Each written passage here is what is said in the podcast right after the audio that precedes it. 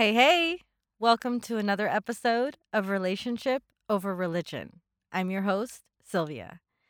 I'm so excited for today. We are actually at the end of the I Am Challenge. It was 21 days of movement, meditation, and journaling, and it was life-changing, y'all. You have no idea. So I'm here to go over my last journal entry, and we will see where this takes us. So the last prompt or mantra for the day is expanded consciousness. I am awake.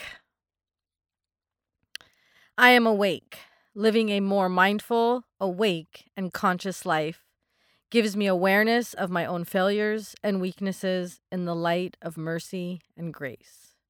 We all hurt, and my own hurt is only a mirror of all the hurt around me. Being okay within the stillness that exists in the space between gives me access to the divine nature of rest. God created me to be at rest within His creation, content with who I am and who I was created to be. This awareness has opened my eyes to what was already inside of me, waiting to burst out. Who am I? I am a powerful creation made in the image of God. My pain does not define me. It has only made me appreciate the pleasures in this life. I am an overcomer that doesn't give up.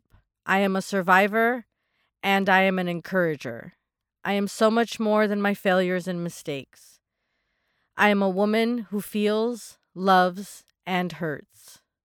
I am becoming a woman that is strong in her own power, no longer ashamed for the wrong decisions, but even proud of them, making me who I am today, full of love, compassion, and a little drama sometimes. But that is what life is made up of, ups and downs, and learning to coast through them all in the warm embrace of my God.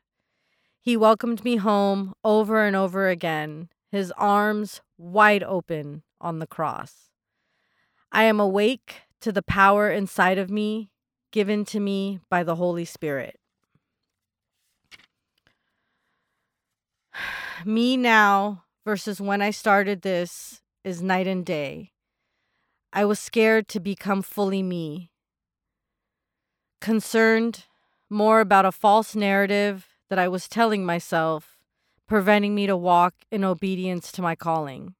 But now, having actually begun to use what God has given me, fills me up.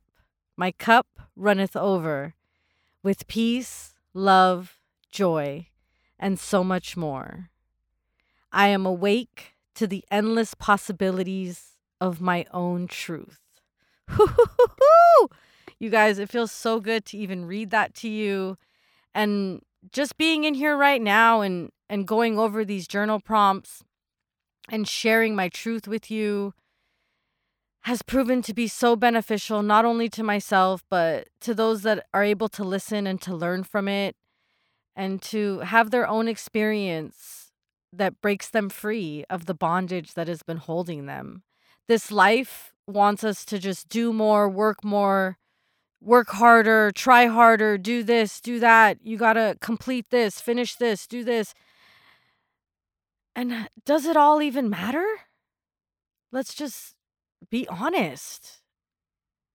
If we don't go so hard, if we don't try so hard, what if we just be? What if we just show up and be kind and be loving in this life? Because we can't take it for granted, y'all. I'm all about counterculture. You know, culture tells us to do all these things. Work so hard for your boss that you don't even have a life. Work so hard for your family that you drive yourself crazy. You know, nothing's wrong with working for your boss or working for your family or doing all these things. But it's all about balance. It's all about being able to show up and be fully present here and know when to stop and then go to the next thing and be fully present. One of the things I talked about in the last episode was the things that bring me peace. And I didn't just, what I wrote down on my list wasn't just going for a walk. It was about going for a walk without my phone so that I can actually be present, making sure my dog doesn't sniff poop or making sure I don't step in poop or noticing the birds singing around me or a hummingbird feeding or, a squirrel running up a tree and my dog trying to catch it. It's just these little things that if we take the time to pause, you'll notice them and your life will have more peace because of it. I'm introducing my friend to this community that I'm in, and she had so many things to push back at me like, oh, I'm just so stressed. I'm just this, I'm just that, all these different things. When in all actuality, if she got on her mat, all those other things would probably be worked out. Because when I'm frustrated on my mat and I push through, it shows me that I can be frustrated in life and push through. So there's so many different things and that can equalize us in the bigger scheme of things. Don't let it be the graveyard that is your equalizer, which is all of our equalizers. But let's be mindful. Let's show up and be who we were supposed to be and encourage those around us. And be a light in this dark, dark world. There's so many people struggling right now, struggling with fear, struggling with depression, struggling with losing control. And all that is it's honestly a figment of our imagination because we create these narratives in our heads and then we base our life based on it.